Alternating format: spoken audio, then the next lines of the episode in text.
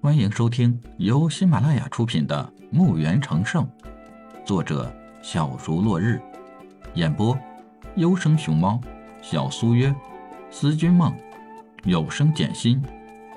欢迎订阅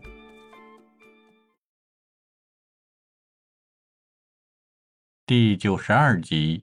李海快要掉落在那翻动的云雾时，内心紧张极了。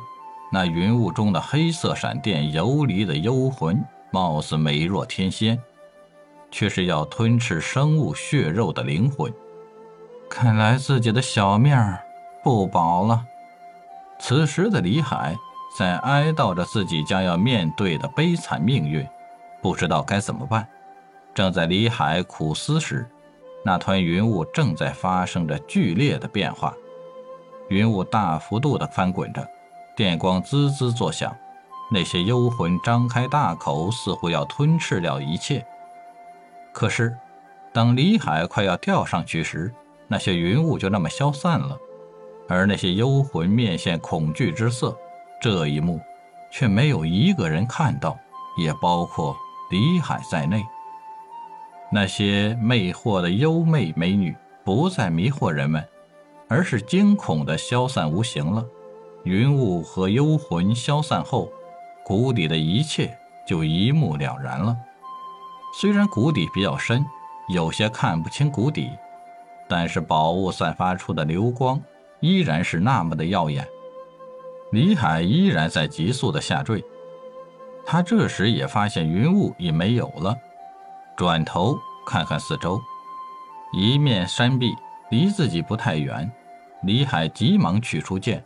顺势凌空翻转身体，将剑深深插入了山壁内，下降的速度一下子慢了下来。山壁上留下了长长的剑痕，山壁的裂口证明了这是人为造成的。离谷底不到三米时，李海抽出山壁的剑，翻身落地，这才长长出口气，总算不用成馅饼了。打量一下这个诡异地方的四周。就发现，这个地方和自己刚进入墓园的气氛有些相似，一股死气在这里弥漫着，预示着这里有很多强大的亡灵生物。这里是死地，生人勿近。如果说这是李海第一次感受到这样的气氛，一定会很难受的。现在嘛，这个地方对于他来说，李海有着强大的墓园系统在身。这些就太小儿科了，不知道其他人会不会有我这么轻松呢？自古以来，人为财死，鸟为食亡，这亘古不变的法则是不会改变的。李海有些为上面那些人担心起来，看到地上一些发光的碎片，捡起一片来瞧瞧，能感觉到这是一块含有不少的稀有材料的碎片，做工。也很精美，虽然只是一个小小的碎片，但是能看得出锻造工艺非凡之处，惊叹这方大陆上几千年前的人们高超的技艺。再次捡起几片碎片，随手放入了墓园里。周围东倒西歪的雕像，无数的陪葬品。虽然这些陪葬品早已随着岁月，大部分失去了原有的光鲜。依旧能从庞大的陪葬品看出，这个墓主人一定是个了不起的人物。不远的山壁上有着四道石门，挂满了尘埃，见证了它已年代久远。石门分别建在四个方位，每个石门上都有一个古怪的符号，不知代表着什么。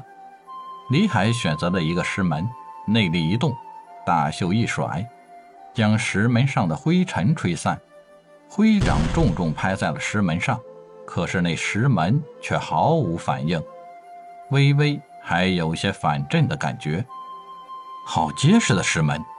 这时，那些幽魂开始对李海张牙舞爪，却不敢上前半步。李海知道他们是感受到了墓园的存在，所以才不敢上来。一连拍出几掌。都是一样的结果这下李海就有点抓瞎了。